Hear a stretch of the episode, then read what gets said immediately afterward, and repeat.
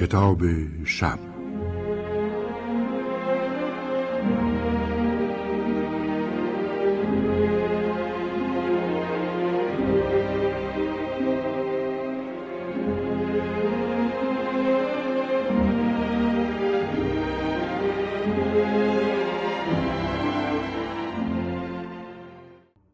نامه ای که امم برایم فرستاده بود سر تا سر روزم را خراب کرد.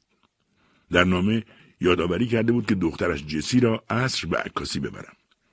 این قرار را پاک فراموش کرده بودم چون ساعت چهار با بیل قرار ملاقات داشتم و باید بهش زنگ می‌زدم و قرار را به بعد موکول می‌کردم. همین تمام حواس مرا به خود مشغول کرده بود و ماجرای نامه امه به کلی یادم رفت.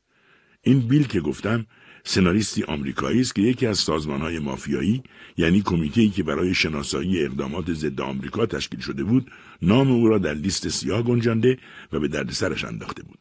یعنی او دیگر نمی‌تواند در آمریکا کار کند و دارد میکوشد اجازه اقامت در انگلستان را بگیرد. دنبال منشی هم میگردد. قبلا زنش منشیش بود. اما حالا بعد از 20 سال زنش را به دلیل عدم تفاهم طلاق داده. دلیل ملاقات من با او هم این بود که قرار بود او را با بیاتریس آشنا کنم. بیاتریس اهل آفریقای جنوبی و از آشناهای قدیمی من است. در انگلستان کار می کند. اما پول چندانی به او نمی دهند و به من گفته که کاری برایش پیدا کنم. فکر کردم بیل و بیاتریس می توانند با هم کنار بیایند. گویی که بعد متوجه شدم ابدا اینطور نیست. بیاتریس می‌گوید بیل آدم خوبی نیست چون برای تلویزیون کمدی های مبتزل می نویسد و در فیلم های چرند بازی می کند. بیاتریس توجیه بیل را که آدم باید بالاخره از جای نان بخورد قبول ندارد. از آن طرف بیل هم حوصله آدم های سیاست باز را ندارد و می‌گوید بیاتریس زیادی دنبال مسائل سیاسی است. البته من اینها را همان اوایلی که آنها را به هم معرفی کردم نمی‌دانستم. بعدا به این اختلافات پی بردم. بعد از ظهر بعد از تلفن زدن به صد جا بالاخره بیل را در استدیویی گیر آوردم که در آن فیلم بانو همیلتون را می ساختند. به او گفتم نمی‌توانم سر قرار بیایم چون اما هم دستوراتی داده و باید به آن عمل کنم. گفت اشکالی ندارد یک روز دیگر. به این ترتیب اصرم را گذاشتم برای سفارش امه و دخترش جسی. تازه داشتم خودم را آماده می‌کردم بروم که جنی زنگ زد. گفت می‌خواهد مرا ببیند. جنی سالها به طور داوطلب راهنمای من بود برای آنکه به دیدگاه درست سیاسی دست یابم. شاید بهتر باشد بگویم تنها راهنمای جدی و خوشفکر برای من بود زیرا او پس از انتشار نخستین مجموعه داستانم کار صبحش را ول کرد و آمد تا مرا مجاب کند که یکی از داستانهایم یادم نیست کدام تحلیل نادرستی از مبارزه طبقاتی ارائه می‌دهد. آن وقتا فکر می‌کردم او درست می‌گوید.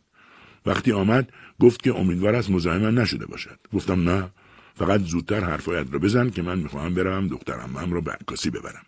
قبول کرد و بلافاصله گفت از حرفی که درباره شوروی زدم ناراحت است. معلوم شد من یک هفته پیش در جلسه گفتم که بر اساس بعضی مدارک در اتحاد شوروی رویدادهای شرماوری در جریان است. جنی گفت این حرف کاملا غیر مسئولانه زده شده و از من بعید است که چنین زود درباره بعضی مسائل قضاوت کنم. بیدرنگ پذیرفتم که حرف ناجوری زدم. عذر خواستم. رفتار جنی همیشه با من شکیبا و مهربان بود. می‌گفت دوست عزیز روشنفکران و نویسندههایی مثل تو بیشتر از دیگران تحت فشار فساد برجوازی هستند. باید مراقب رفتار و گفتارت باشی. به او اطمینان دادم که از آن پس مراقب خواهم بود. اما این را هم گفتم که حرفم به نقل از جراید سرمایهداری بود و آنها باید قبول کرد گاهی حقیقت را هم می‌گویند. جنی عینکش را جابجا کرد و برایم نطق کوتاهی درباره لزوم هوشیاری دقیق در قبال آرمانهای اصیل ایراد کرد و گفت که عجله دارد و باید برود.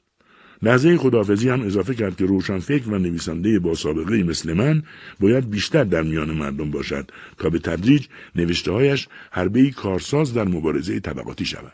و گفت که رونوشت کلمه به کلمه محاکمات سالهای سی را برایم میفرستد تا با خواندن آن تردیدم درباره مبارزات طبقاتی رفت شود.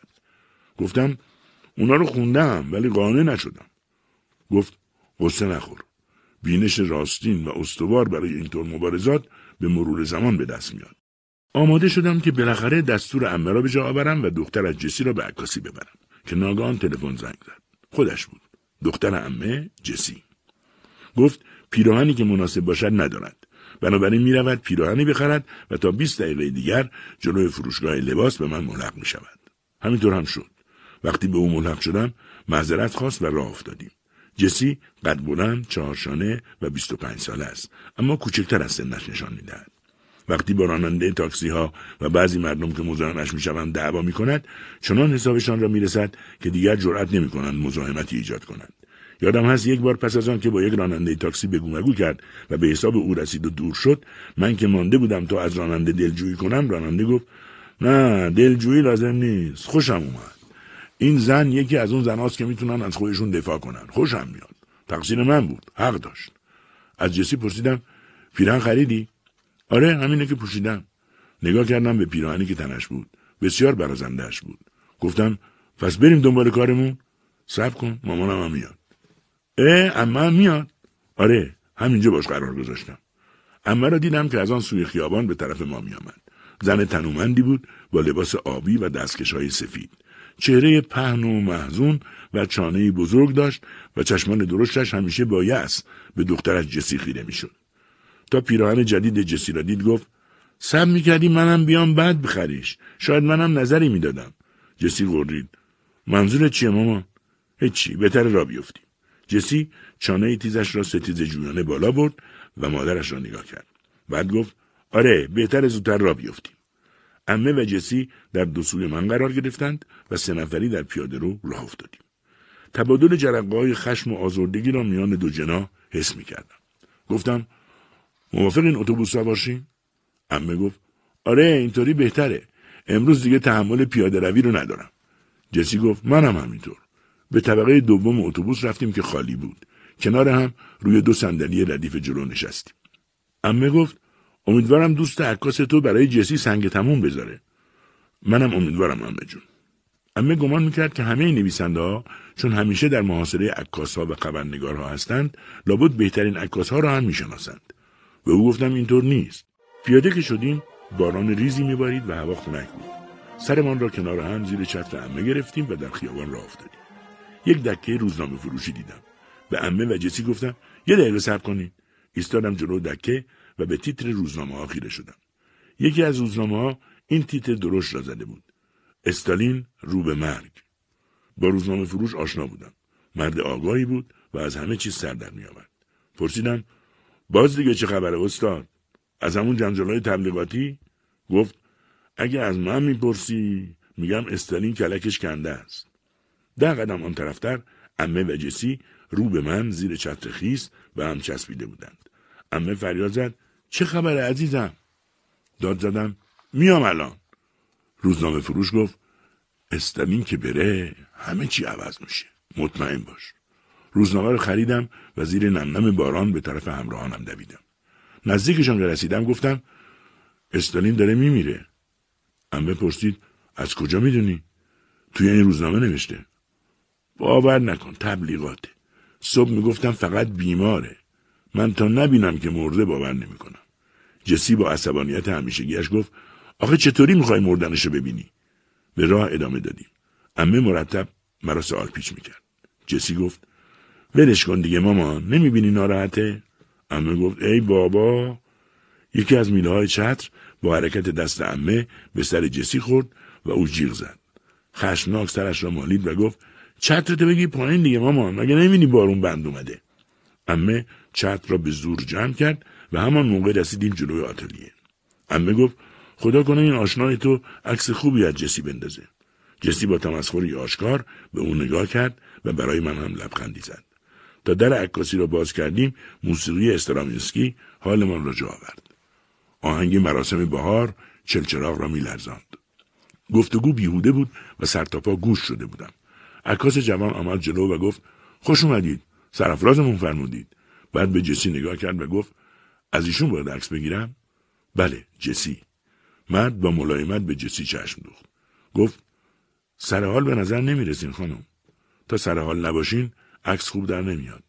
جسی گفت خیلی هم سر حالم. خیلی خوب. پس یواش یواش آماده شین تا ما هم وسایل عکاسی را آماده کنیم. روی راحتی های تمیز و زیبای وسط عکاسی نشستیم. عکاس جوان سفارش چای داد. من مشغول روزنامه خواندن شدم که امه پرسید حالا واقعا استالین رو به مرگه یا می‌خوان ما اینجوری فکر کنیم؟ عکاس گفت استالین؟ امه از دخالت او ناراحت شد. محکم گفت آره استالین. مرد جوان که در حال رفتن برای آماده کردن وسایل عکاسی بود لبخند تمسخرآمیزی زد. آها منظورتون امو جوزف خودمونه. خدا بیامرزتش. امه یکی خورد. قیافه جسی از ناباوری در هم رفت. عکاس رو به من کرد. اون روزنامه رو خوندم. نوشته که نه تا دکتر بالا سرش بودن. ولی به نظر من اگه پنجاه تا دکترم می اومدن باز فایده ای نداشت.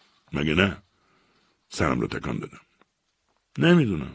لابد. پرید وسط حرفم. آدم خرفتی بود. آفت بود. سالها پیش باید کلکش کنده می‌شد. گفتم چه ارز کنم؟ همکار عکاس وسایل آتلیه را آماده کرده بود و استادش را صدا زد. عکاس به همراه جسی به درون آتلیه رفتند. نیم ساعت هم آنجا نشستیم تا بالاخره با ناراحتی بیرون آمدند و عکاس رو به من گفت نمیشه. خانم سر حال نیست جور در نمیاد. جسی رو به امه که چپ چپ نگاهش می‌کرد گفت متاسفم مامان. فعلا حوصلهش ندارم. خداحافظی کردیم و نوبت دیگری از عکاس گرفتیم. وقتی بیرون آمدیم از هم جدا شدیم و من به خانهام رفتم. تا رسیدم به آتریس زنگ زد. می‌دونی استالین در حال مرگه؟ آره اما حالا حوصله بحث ندارم. خستم. باشه بعد. هنوز از تلفن دور نشده بودم که دوباره زنگ آن به صدا درآمد. جنی بود. خبر شنیدی؟ آره شنیدم. دیدی؟ بالاخره کشتنش کی کشتنش از کجا می‌دونی کشتنش جاسوسای آمریکا کشتنش مثل روز روشنه. آدم همینطوری که نمیمیره. اشتباه می‌کنه جنی. هر آدمی بالاخره یه روز میمیره.